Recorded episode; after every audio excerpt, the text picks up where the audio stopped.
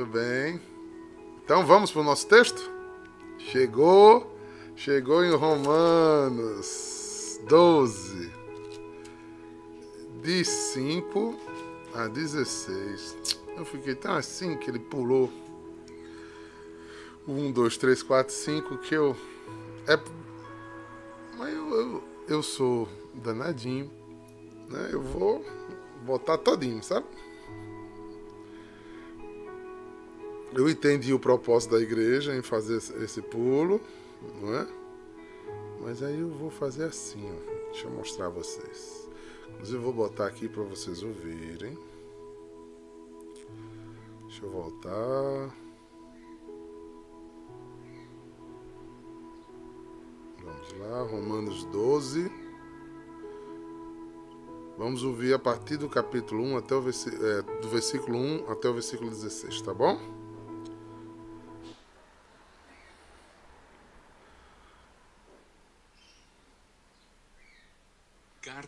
Aos Romanos, capítulo 12.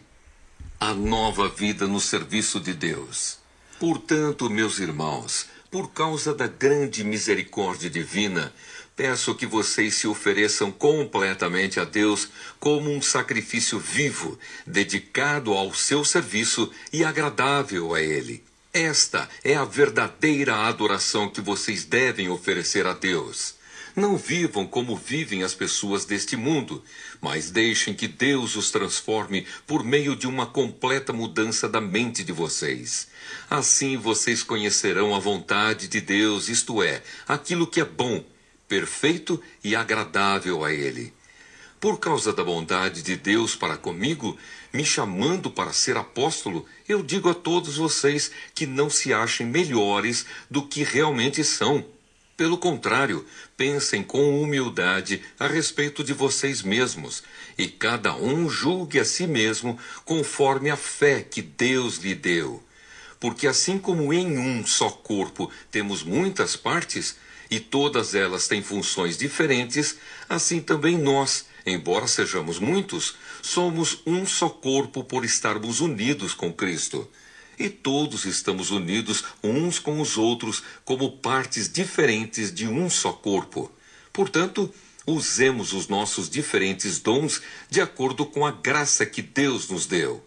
Se o dom que recebemos é o de anunciar a mensagem de Deus, façamos isso de acordo com a fé que temos. Se é o dom de servir, então devemos servir. Se é o de ensinar, então ensinemos. Se é o dom de animar os outros, então animemos. Quem reparte com os outros o que tem, que faça isso com generosidade. Quem tem autoridade, que use a sua autoridade com todo cuidado. Quem ajuda os outros, que ajude com alegria que o amor de vocês não seja fingido. Odeiem o mal e sigam o que é bom. Amem uns aos outros com o amor de irmãos em Cristo e se esforcem para tratar uns aos outros com respeito. Trabalhem com entusiasmo e não sejam preguiçosos. Sirvam o Senhor com o coração cheio de fervor. Que a esperança que vocês têm os mantenha alegres aguentem com paciência os sofrimentos e orem sempre. Repartam com os irmãos necessitados o que vocês têm e recebam os estrangeiros nas suas casas. Peçam que Deus abençoe os que perseguem vocês. Sim, peçam que Ele abençoe e não que amaldiçoe. Alegrem-se com os que se alegram e chorem com os que choram. Tenham por todos o mesmo cuidado. Não sejam orgulhosos, mas aceitem serviços humildes. Que nenhum de vocês fique pensando que é sábio. Não pague. Palavra do Senhor. Graças a Deus. Eduardo. Eduardo. Você não botou YouTube aqui pra mim? O pessoal do Instagram tá aqui? Oi. Estamos aumentando o campo de visão do diácono aqui. Obrigado. Agora sim eu tô vendo os irmãos do, do YouTube. Pois bem. Esse texto é lindo demais, né, gente? Aqui para nós. eu vou usar hoje a Bíblia do Peregrino, tá? Vocês estão com vontade de estudar a palavra hoje? Esse texto é, eu coloquei no meu ministério há muito tempo. Eu faço, como eu disse a vocês, o meu exame de consciência para me confessar a partir desses textos desde o capítulo 8, mas em especial devoção a este capítulo aqui. Eu acho esse capítulo ministerial e ele precisa ser um entendimento muito claro para cristãos. Porque aqui Paulo adverte das principais armadilhas que estragam o nosso ministério, estragam nossa vocação, estragam os nossos chamados a Deus. É...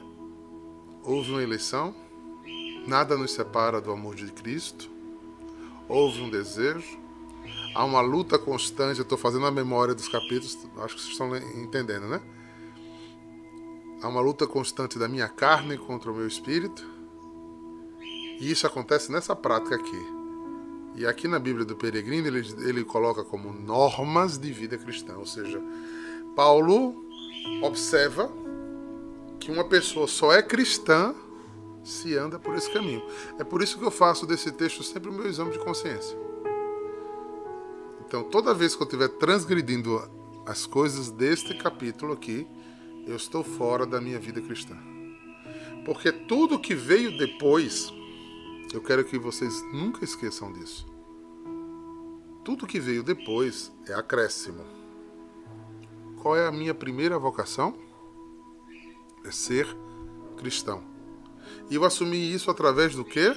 Do santo batismo.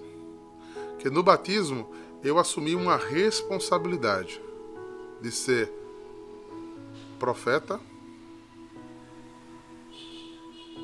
sacerdócio régio. Queridos, sacerdócio. E gozar do principado do Deus. Ou seja, da graça, dos dons, então eu preciso seguir aquilo que pauta ser um cristão e ir pelo mundo anunciando com minha vida o evangelho. O evangelho não é isso aqui. Entendam, né? Entendam. É, né? Está contido dentro das palavras do evangelho. Mas o principal evangelho que deve ser pregado é a minha vida em Cristo. Esse é o principal evangelho que precisa ser pregado. Porque se eu. Vocês vão ver aí no texto, já foi dito isso e lido agora. Se eu anuncio que não vivo, ele pede que você pregue mediante a fé. Se você não tem fé naquilo, se você não vive aquilo que está pregando, não pregue. Ou então pregue com a mão no peito dizendo: Olha, eu não faço. Porque senão você está fazendo sua própria condenação, irmãos. Não fale daquilo que você não vive. Não anuncie, não jogue fardo nos ombros dos outros, na qual você já não submeteu a você. Uma das piores coisas de um líder é exigir do outro aquilo que você não faz. Quem tiver qualquer liderança paternidade, maternidade, padrinho, madrinha, chefe de setor, coordenador, diretor, é, guardião, coordenador de ministério, é, qualquer autoridade sobre outras pessoas.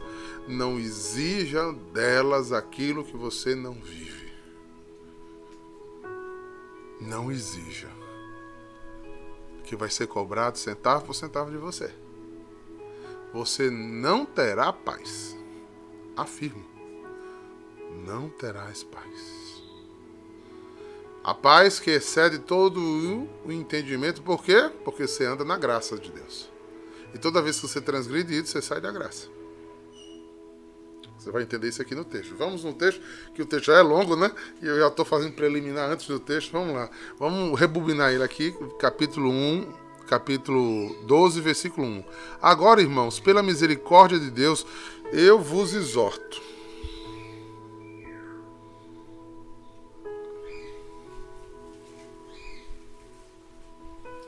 Eu vos exorto que vos oferteis como sacrifícios vivos, santos, aceitáveis. Sejam esse o vosso culto espiritual. Portanto, irmãos, por causa da grande misericórdia divina que fez o quê? Que te escolheu, que te amou, que te salvou, né? E te salvou porque você é gente boa, Valéria?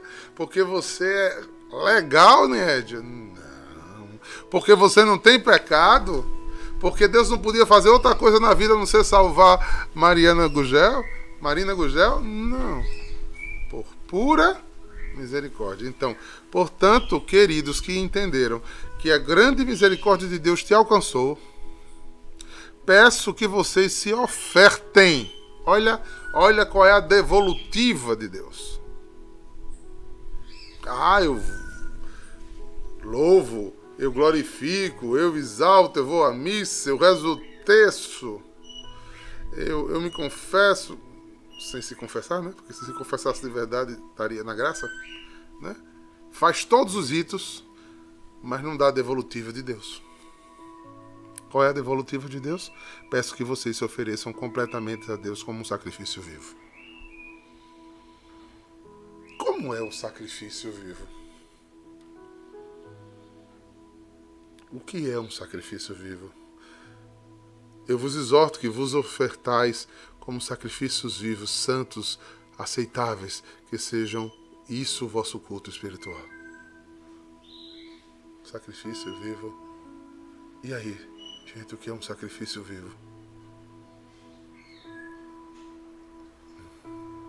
Sacrificar-me é fazer o que eu não quero. É dar às vezes o que eu não tenho. Por que Jesus elogiou o óbolo da viúva? porque ela deu o que faltava para a vida dela. Não podemos ofertar pequenas coisas. Não podemos ofertar pedaços de coisas. Não podemos ofertar o que nos sobra, isso é esmola. Deus não é esmolé. Ou ele quer seu coração todo, ou ele não quer. Vou usar uma expressão bem antiga que hoje em dia nunca mais ouvi usar. Subejo. Alguém lembra dessa expressão, né? Quando a gente tomava no copo de alguém, você tá tomando subejo. Deus não quer o subejo de ninguém, né? Você entrega a sua vida a homens, ao seu trabalho, às suas vontades, aos seus desejos carnais. Por isso da luta da carne com o espírito. Aí você entrega para Deus o subejo, o que sobra, entregue não. É, é melhor não comprar essa briga. é melhor não entregar. É, é aí que ele diz. É melhor que você seja frio ou que você seja quente. Porque se você for morno, eu vomito. Quem não quer, sou eu. Se você tiver dúvida disso, lê o capítulo 1 de Isaías. Veja o que, é que ele diz com a oferta meia boca. Veja o que ele diz com a oferta meia boca. Aí ele aumenta. Ó. Um sacrifício vivo, dedicado ao serviço agradável a ele. Dedicado ao serviço agradável a ele. Vamos rememorar, pronto. Quando eu falo isso, talvez algumas pessoas mais ingênuas pensem assim: é pronto, eu tenho que viver na comunidade dia, de noite, toda hora. Blá, blá, blá, Sai dessa. Isso é fundamentalismo religioso. Serviço agradável a Deus é tudo na sua vida ser para Deus é, Tatiana aqui sair de manhã para o consultório para atender para Deus, exercer essa graça da medicina que Deus deu a ela para ajudar o povo de Deus, salvar corpos da doença para a vida. Isso é agradável a Deus. Ela é, é, é, exercer o casamento com dignidade é agradável a Deus. Cuidar da sua família carnal é agradável a Deus. Exercer o seu ministério religioso, seu convite, sua vocação com todo seu empenho agradável a Deus. Mas fazer isso como um sacrifício, tornar isso digno. Não Segundo a ótica de Zeca Pagodinho, deixa a vida me levar, a vida leva eu, vou fazendo no bolo, vou vendo como dá, vou levantando, feito cavalo, sem rezar, sem. Não, não, não. Com objetivo. Pelo que eu me gasto. Deus me deu a vocação de batizado, me escolheu nascer numa família, então eu preciso começar a santificar do meu batismo santificar a família que Deus me deu, santificar o esposo, a esposa que eu, que Deus me, que eu escolhi para servir a Deus em santidade, santificar os filhos que Deus me confiou, santificar o meu trabalho, minha profissão, o meu sustento, santificar a minha vida eclesial. Por isso é um sacrifício. Porque se fosse uma parte, aí você era religioso, como as meninas e os meninos oblatos. Aí você deixa todas as outras coisas e dedica-se só a esta. É, ou seja, uma vida reclusa para dedicar-se só ao serviço do Senhor. Aí ele vai dizer: não faça isso com preguiça, não faça isso reclamando, não faça isso de todo jeito. Porque senão não é agradável, porque não é sacrifício. Tá vendo que é um excelente exame de consciência? é um excelente exame de consciência, porque a gente às vezes vai bem num lado, mas no outro. Às vezes a gente caminha muito para um lado, mas no outro. Mas porque é muita coisa, diácono. Eu sei que é muita coisa. Por isso, a est... eita, cafezinho gostoso, Ana Paula. Eu gosto do café passado nessa, nessa xicrinha aí. Italiana. Ela. Entendeu? É por isso que é sacrifício porque a porta é estreita. Cuidar dá trabalho, amar dá trabalho, irmãos. E sigamos. Não vivam como vivem as pessoas desse mundo. Entenderam tudo que eu disse agora? Então nós não, nós não vivemos fora do mundo. Nós vivemos no mundo. Mas eu no mundo não posso viver como pessoas desse mundo. Eu tenho um, uma amiga protestante. Um dia desse eu. Nós temos um amigo comum, né? Eu fui à casa dele e tomamos um, um, vinho. Ela não estava. Depois ela disse. E aí, um profeta, diácono, missionário, foi na casa de Fulano. Eu não estava, estava viajando. E bebeu vinho. Eu disse: sim. Que testemunho é esse? Eu disse: O mesmo. Nada me pesou na consciência. Não estou fora do mundo, minha irmã. Não vou vestir rótulos. Não vou fazer fachada. Você podia estar elencando essa conversa se eu tivesse me embriagado. Aí sim. Aí a Bíblia proíbe e condena. Inclusive diz que os embriagados não entram no reino de Deus. Jesus ia a jantares e bebia vinho. Não venha com essa conversa que o vinho era de suco de uva. Não, que o vinho de Israel embriaga muito fácil, porque o teor de açúcar e de álcool é lá em cima. Sede sóbrios nas vossas condutas Não adianta fazer fachada. Não adianta ser cristão de casca. Nem ser cristão fora do mundo. Ah, eu não quero saber mais de nada.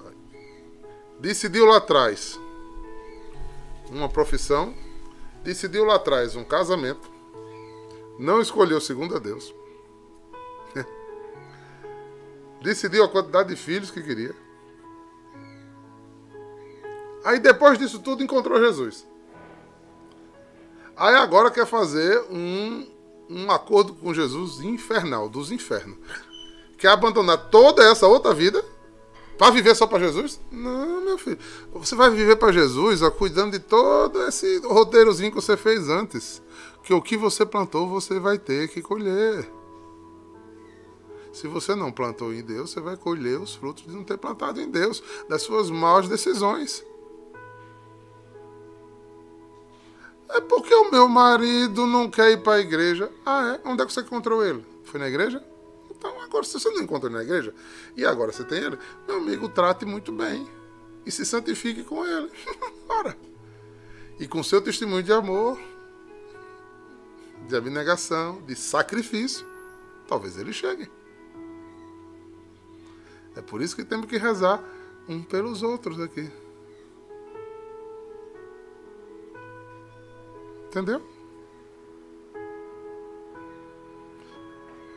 Não vivam como vivem as pessoas desse mundo. Querendo colocar um uma faixa bonita, um rodapé, né? Enfeitar, é, como dizia, novamente, outro ditado de antigamente, Anuska. Enfeitar o maracá para os outros tocar. Não. Viva na realidade. Viva no pé no chão. Aí, ó.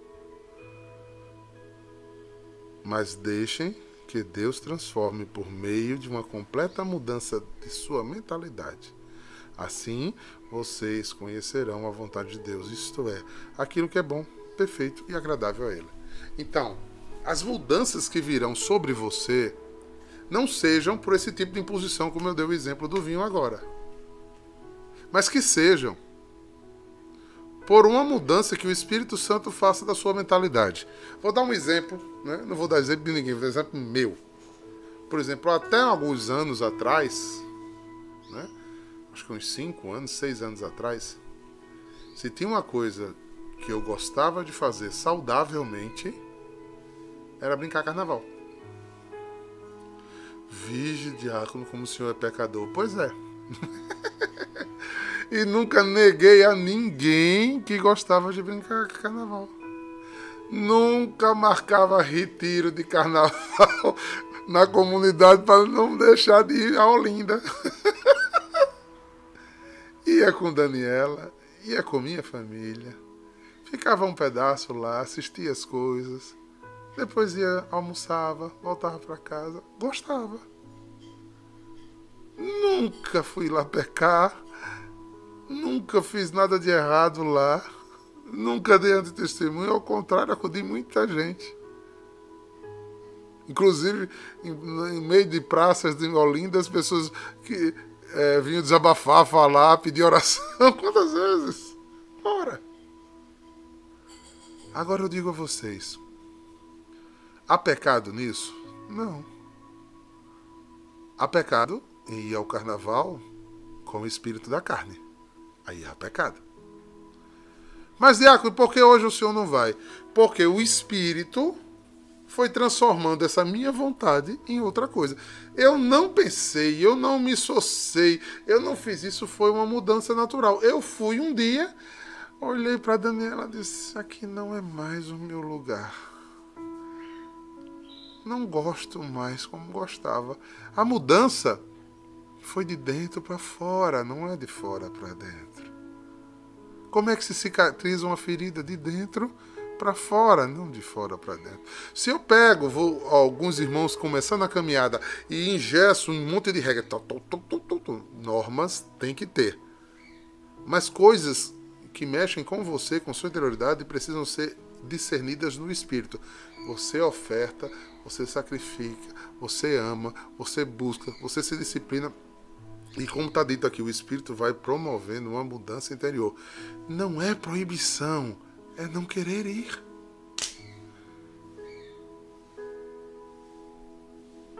É não querer ir. Não querer ir porque não, não agrada mais. E não agrada mais lá porque lá só tem pecadores. Tem pecadores, como eu sou pecador. Eu não posso me achar melhor do que ninguém. Pode ser que muitos pecadores que brigam carnaval todo ano em Olinda vão para o céu e alguém que se acha muito por dentro da igreja não vá. Ora. Eu não posso julgar as pessoas. O único que podia julgar, Jesus disse que não veio no mundo julgar ninguém. A gente tem que sair dessas falsidades religiosas, sabe? Essa hipocrisia de, de jogar fardos pesados nas costas dos outros. Ou de, porque você caminha 10 anos na igreja, já fez um monte de processo, aí você pega um pré-discípulo entrando na comunidade e ele tem que ser igual a você, sai da essa, menina. Ele tem um processo de caminhada para ele viver. Ele tem um tempo para ele viver. E você tem que ir valorizando os primeiros passos das pessoas para elas chegarem ao serviço, porque tudo é um sacrifício. Você quebrar uma vida anterior é sacrificial. É sacrificial. Antigos hábitos são difíceis de sair. Muito bem, Fátima, não podemos. Vamos lá. Estamos entendendo, né? Tá vendo por onde passa meu exame de consciência? Por causa da bondade de Deus para comigo, me chama, ou me chamou a ser apóstolo. Eu digo a vocês que não achei melhor do que realmente são. Não se acha melhor do que realmente são. Ah, eu não sou como estes. Eu não sou como Bruna Guimarães que vai para Olinda. Eu não sou pecador como ela. Tu de, bate tua língua nesta boca. se Bruna fosse, se Bruna for a Olinda, isso não muda. E às vezes há um pecado e esse pecado ele é tão amenizado pela misericórdia porque Deus não bota regra. Deus, Deus sonda corações. Nós pregamos um evangelho para que tenhamos um norte. Mas Deus sonda corações. Deus conhece o íntimo. Como é que eu, que não entro no íntimo de ninguém, me dou o direito de dizer que alguém presta, que alguém não presta, de alguém que é salvo, porque hoje a gente reza por tudo que é morto que ainda não é santo. Porque a gente não sabe quem está no céu quem está no inferno. E graças a Deus a gente não sabe, porque a pessoa se a gente soubesse, a gente ficava soberbo. Metido.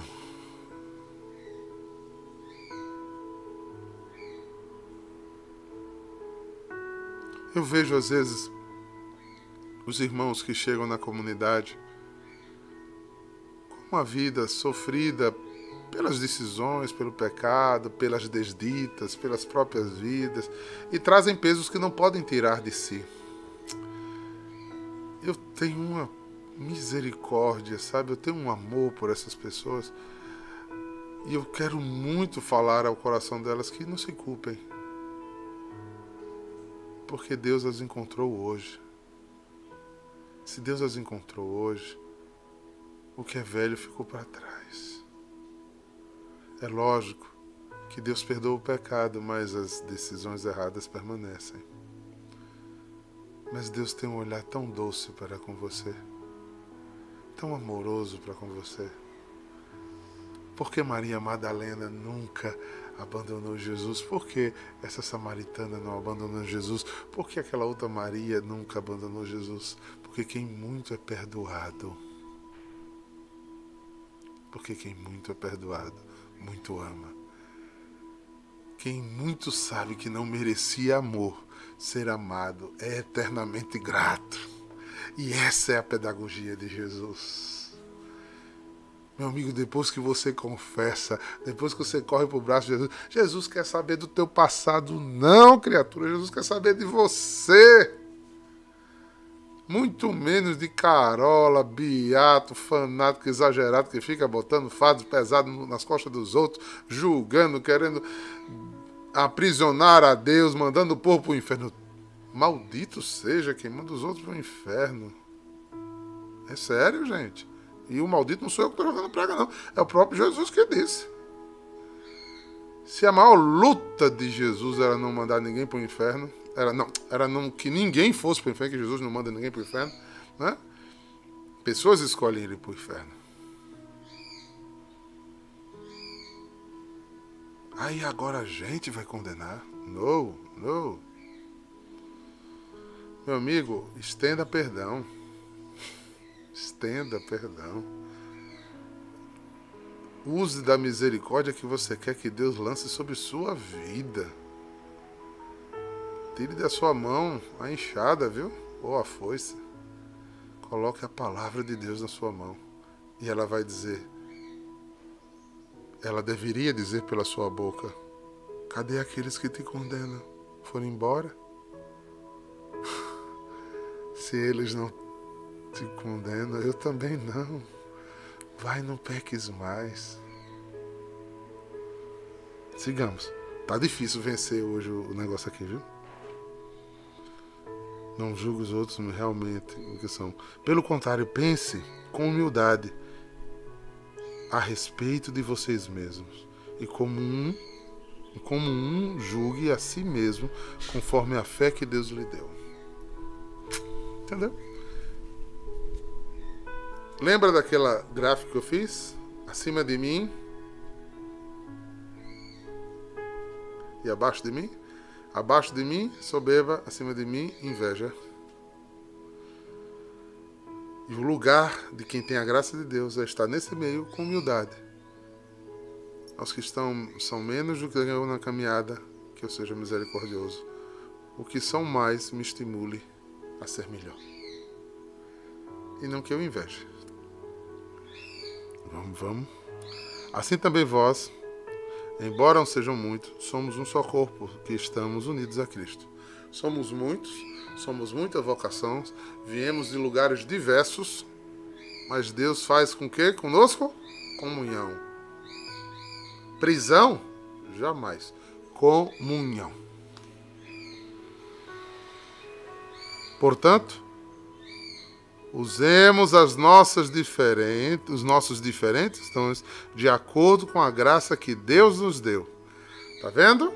porque eu estou em comunhão, usemos os diversos dons de acordo com a graça que Deus lhe deu. Aí eu, eu, Deus me deu o ministério de pregação, mas eu queria, eu queria ser de cura e libertação. Eu queria ser intercessor. Eu queria ser ministro de música. Homem, pare de dizer o que você quer. Seja o que Deus quer. Escuta muito, eu queria tanto cantar, Tu queria cantar não, tu queria estar lá na frente. Tu queria aparecer, o abacaxi. Vaidade. Vaidade. Porque todo mundo acha bonito estar na frente. Agora paga o preço estar na frente. Que toda vez que você for escândalo para o outro, é melhor amarrar uma pedra no pescoço e jogar-se no fundo do mar. Há muitos anos atrás, uma pessoa disse: Eu queria tanto pregar como o senhor, não queira não. Porque se eu pregar o que eu não vivo, eu estou pregando minha própria condenação. Tudo que não edificar produzido por mim, que seja vitrine para que os outros vejam, é causa de maldição sobre minha própria vida. Parece bonitinho a festa, né? Mas tem muita gente que não, não tem força para pagar o preço. É melhor ficar por trás Olhe, quando eu entrei na caminhada, como eu gostava de ser intercessor. Ficava lá com minha Bíblia no colo, intercedendo. Né?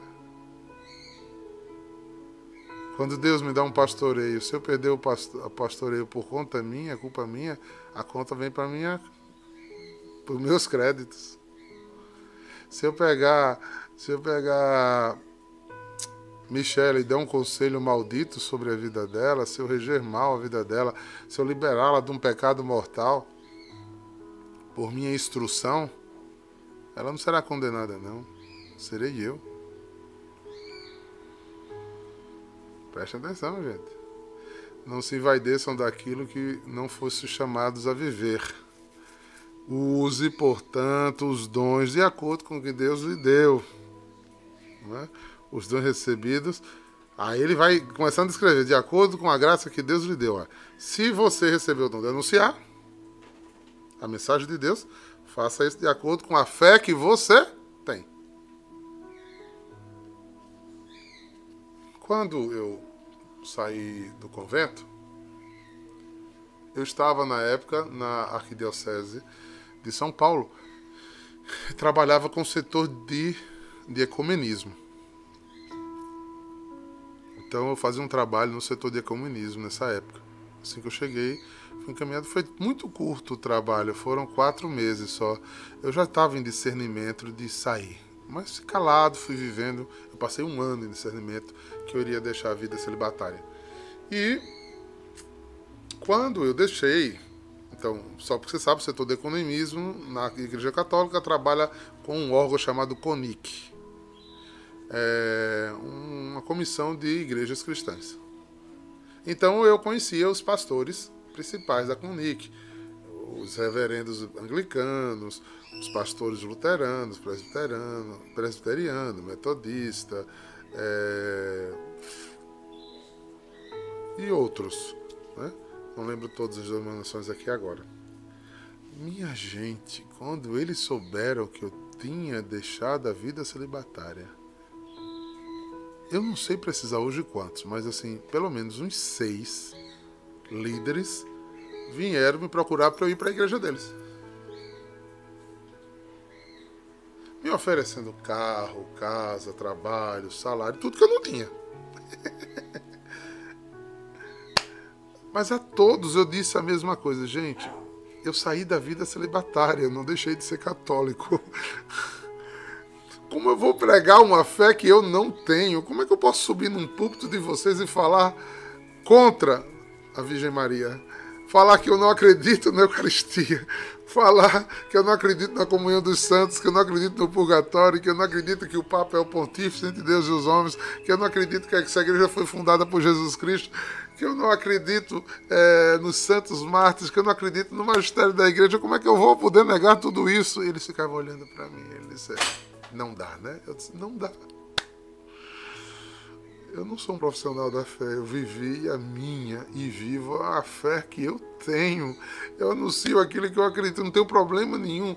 Já preguei em igreja protestantes, tenho vários amigos pastores, eu respeito, quero bem, amo, mas eu tenho a minha fé e a minha convicção. E olhe, eu posso ser o faxineiro da igreja, mas da minha fé eu não saio. Não tem problema. Não é, o, não é o serviço, é onde Deus me colocar. Mas a fé não. Se mudar, não era fé. Quando eu escuto uma pessoa dizer, me perdoe se tiver irmãos aí que foram católicos e se tornaram evangélicos. Aí eu era católico e me tornei evangélico. Não, não era católico. Não era católico. Você foi colocado na fé católica você participava de alguma coisa da fé católica, você ia a ritos católicos. Eu não acredito que ninguém que tenha conhecido o amor troque amor. Não estou dizendo que os outros irmãos não têm amor. Não é isso. Como eu me espanto se alguém caminhar profundamente em uma fé e a abandone. Então nunca teve fé, nunca teve segurança desta fé. Isso tem que ser claro. É imaginar que eu amanhã. Nilo hoje não está aqui, não, posso dizer isso. Amanhã eu vou dizer, eu sou do Flamengo. Tem perigo, irmão? Não tem. Não tem perigo. Aquilo que você é convicto, você não muda. Aquilo que é a convicção. E é engraçado, aí me chamaram. E eu ia. Eu vou conhecer. É tão bonitinho, né? A casa dos outros é linda, mas boa mesmo é a nossa casa. né? A gente fica feliz de ser homenageado, de ser convidado aí à casa dos, dos irmãos, mas gostoso é estar tá de short, de pé descalço dentro de casa. gostoso é a nossa casa. E lá atrás eu encontrei minha casa, encontrei meu lugar. Então você precisa anunciar a segunda fé que você tem, aí você para de ser fundamentalista, de viver pregando contra os outros, de viver agredindo os outros, de se sentir melhor do que os outros, não precisa se sentir melhor que ninguém. Mas também ninguém vai jogar sobre você aquilo que você já tem por convicção.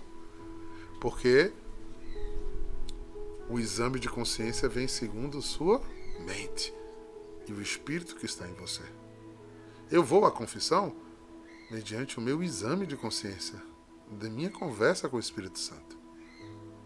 Por isso eu condeno, condeno, condeno pessoas que botam lista de pecado para você dizer na frente do padre. Você está convencido daquilo que você está dizendo? Você entende aquilo? Você encontra a raiz? Você sabe qual é a raiz desse pecado? Que cadê está falando uma palavra que você não tem conhecimento? Porque muitas vezes você tem pecados porque você não sabe lidar com ele, você ainda não chegou nessa área da sua vida espiritual, você não, ainda não entrou, não deixou o Espírito Santo estar naquela sala da sua vida, você não entendeu por que você é escravo daquele pecado ainda. Mas tem Muitos têm. E não, você não vai conseguir superar de uma hora para outra, não. Você está querendo o quê? Chegar ao estado de Jesus Cristo aqui na Terra? Nem se iluda, irmão. Isso é presunção. Mas essa luta do abandono. Então, não. Olha, não, é, aí. Que, que as pessoas fazem achando que é santidade? Bota uma camisazinha de Nossa Senhora, bota uma saia comprida, o homem bota uma roupa de modéstia, bota a Bíblia, pendura o texto na mão, fica cheio de penduricalho, né? Deixa algumas coisinhas sociais ali, estéticas, né? E começa a apontar: eu não sou como André Guerra, né? Eu não sou como Tatiana Mello, não, é porque se, se André fosse convertido, se vestia como eu, andava como. Sai dessa, hipócrita. Sigamos um pouquinho. Se você tem, olha, então o primeiro dom de anunciar, faça segundo aquilo que você acredita. Pregue aquilo que você vive. Se você tem o dom de servir, então sirva. O dom de servir, então devemos servir. Eita, isso pro nosso carisma é alto, porque isso é, faz parte do nosso carisma. Já tinha pensado nisso? Ou seja, em, em Pectory, todo adorador, quem tem o carisma e adoração, tem o dom de servir. porque ah, o sinal do carisma em mim é que eu vá para a adoração, encha-me de amor, para com amor eu saia servindo os irmãos. Se eu presto um culto aos meus desejos e vontades, eu não estou servindo.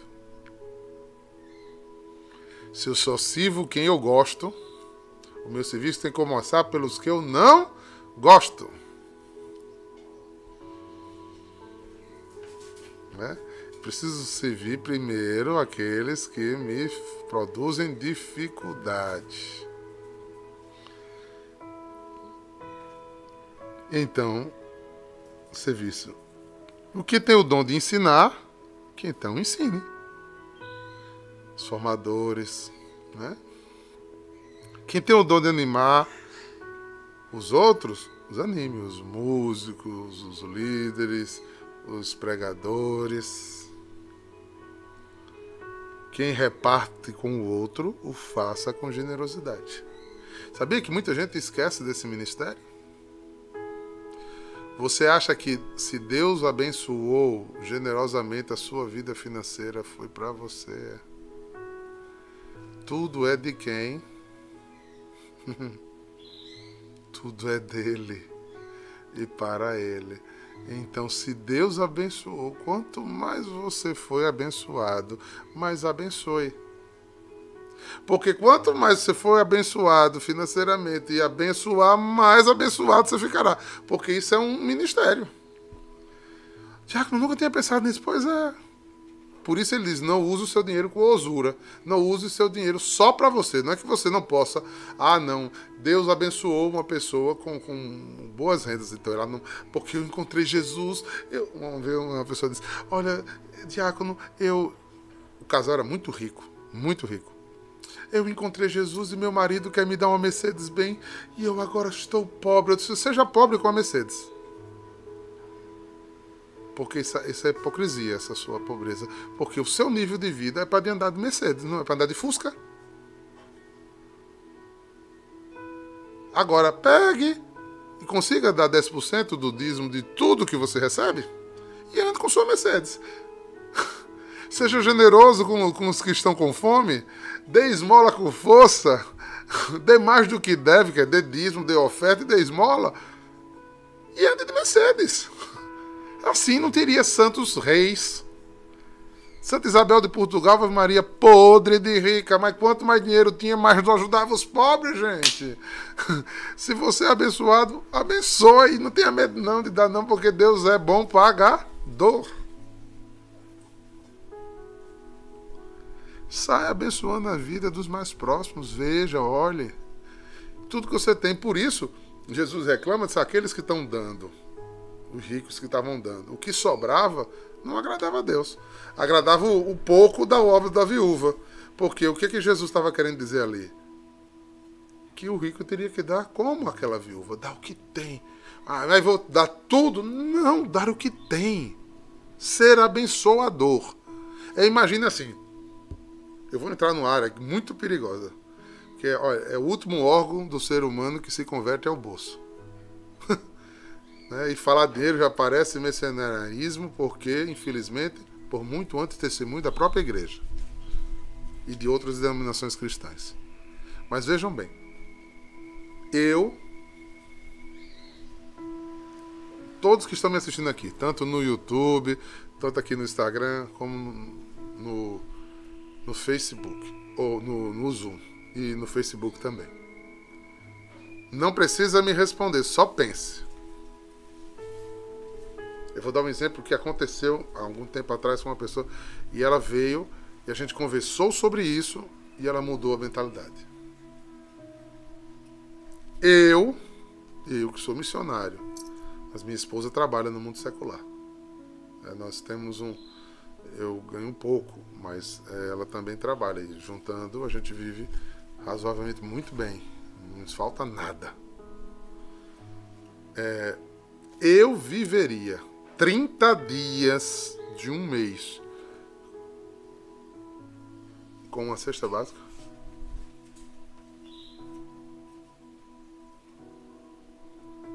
Eu vivo de sal, óleo, um quilo de farinha, dois quilos de arroz, um, dois quilos de feijão.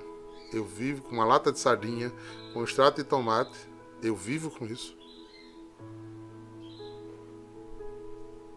Não.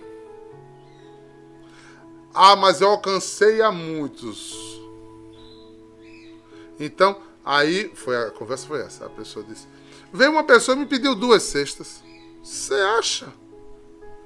Eu já estava fazendo o favor de dar-lhe uma cesta. Um favor.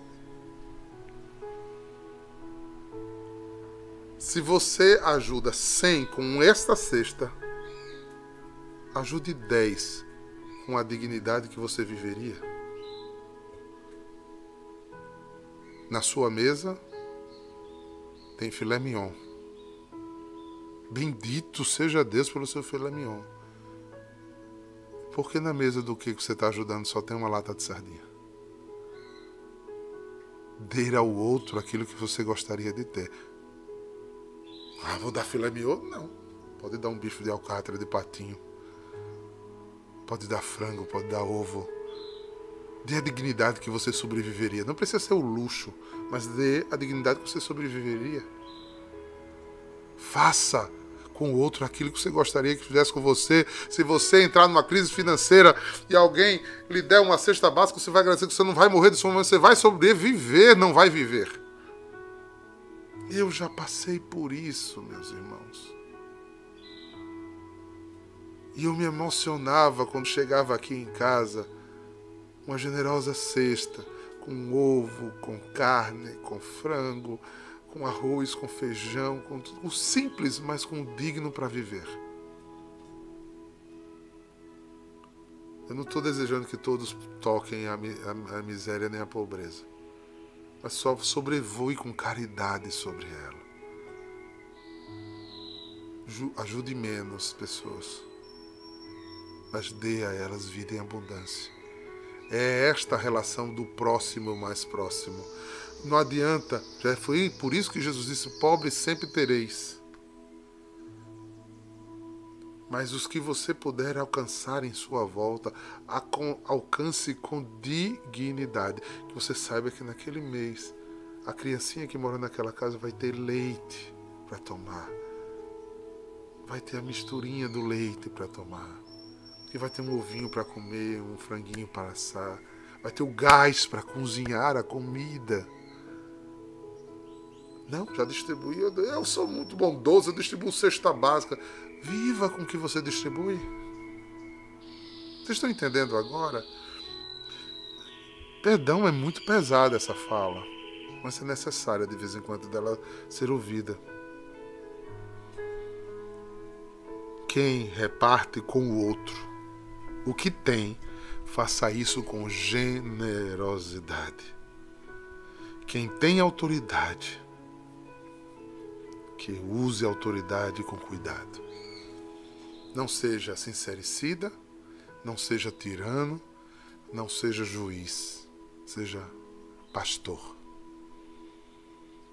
Que a sua autoridade sirva para conduzir as pessoas à vida e não colocá-las no poço da angústia, da humilhação, da dor, de não se sentir amado.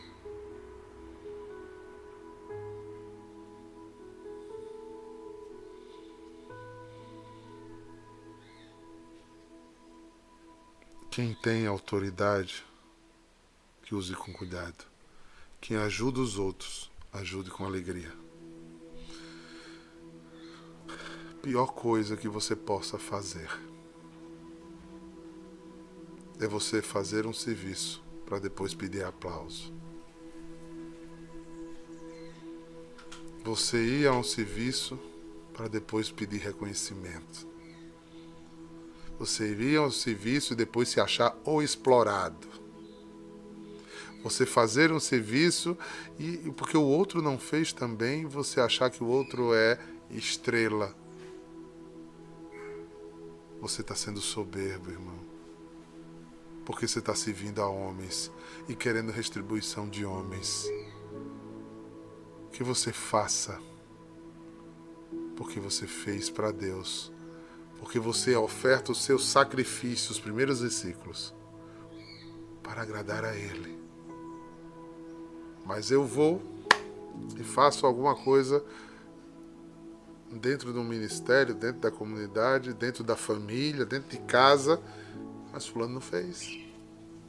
Mas ficando não agradeceu, eu faço tudo e a pessoa não me corresponde.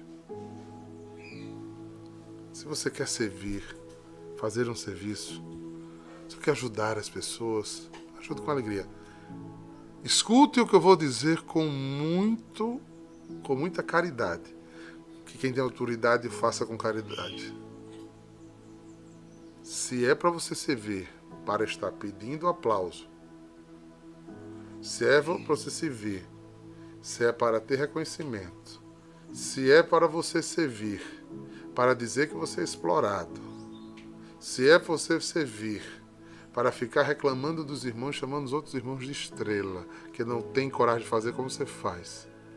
Você fazer reclamando, faça a caridade, meu irmão, de não fazê-lo. Faça a caridade, irmão, de não fazê-lo, porque você está colocando um demônio agindo no seu coração. E você talvez dê antitestemunho, porque do jeito que você julga, você será julgado do vejo que você mede, você será medido. Se você olha a, o argueiro que tem no olho do seu irmão, você esquece de olhar a trava que tem no céu. Paute a sua oferta na vida comunitária pelo sacrifício que você quer ofertar a Deus e não pela vida comunitária.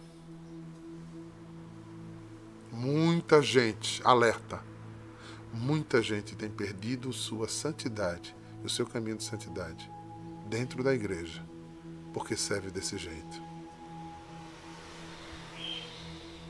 Gente, vou ter que parar. Não vai dar mais, já são nove horas. Que o amor que vocês tenham não seja fingido. Odeiem o mal e sejam bons. Amem uns aos outros como os irmãos em Cristo. Esforcem-se em tratar os outros com todo respeito. Trabalhem com alegria, entusiasmo não sejam preguiçosos. O demônio sabe que o maior inimigo da carne, o maior inimigo do espírito que brota na nossa carne é a preguiça. A gente tem preguiça de servir. A gente tem preguiça de amar, a gente tem preguiça de ajudar. A gente tem preguiça de sair da nossa zona de conforto. E com isso a gente perde os irmãos, perde a santidade, porque não oferta o sacrifício. O sacrifício dói, cansa. Sirvam ao Senhor com o coração cheio de fervor. Que a esperança de vocês os mantenha alegres. Esperança em quê? Que o sacrifício está sendo para Deus e a salvação será eterna. Guardem com paciência os sofrimentos e orem sempre. Porque nesse serviço haverá argúria, irmão que não compreende, calúnia, é, mal entendimento, é, às vezes até humilhação. Mas guarde esse sofrimento com paciência e ore. Ore porque o Espírito vem em socorro da sua fraqueza, aonde você não está sendo forte. E Mas ele só vem se você tiver esse Espírito. Reparta com os irmãos necessitados o que você recebeu, o estrangeiro sua casa. Peça a Deus que abençoe os que te perseguem. Sim, peça que abençoe e não amaldiçoe. Alegre-se com que se alegre, chore com seja irmão, seja solidário, seja amigo. Tenha por todos o mesmo cuidado. Não seja orgulhoso, mas aceite o serviço humilde. Faça de tudo para Deus. Lave chão, lave banheiro, cozinhe, lave louça. Nenhum de vocês fique pensando que é sábio e que merece mais do que tem. Eita. Eu acho que não precisa mais nada hoje não, né, gente? Essa podia ser uma partilha, se tiver formadores aqui ouvindo, para se fazer com os formadores, né? Com os formandos. Assistir junto. Pense nisso. Não brinque de igreja. Não brinque de ser de igreja. Não brinque de ser cristão. A imitação não vale não, viu gente? O lugar. O lugar seu está reservado. Releia esse texto. Se quiser, ouça novamente essa live. Reze, faça seu exame de consciência. O padre está hoje lá para confessar. Para você ganhar uma indulgência e ganhar a salvação de volta. Não tenha medo de ser de Deus. Você não sabe como é bom sentir o sabor dos frutos do Espírito em você. A alegria, a consolação, o sustento, o amparo, a misericórdia. Que o Deus, que o Deus de toda bondade alcance você que está aqui ao vivo comigo agora. Alcance você que me assistiu depois. Ele leve a Cristo. Que você conheça as verdades. Que essa sabedoria nunca te abandone. Em nome do Pai, do Filho e do Espírito Santo. Shalom. Shalom!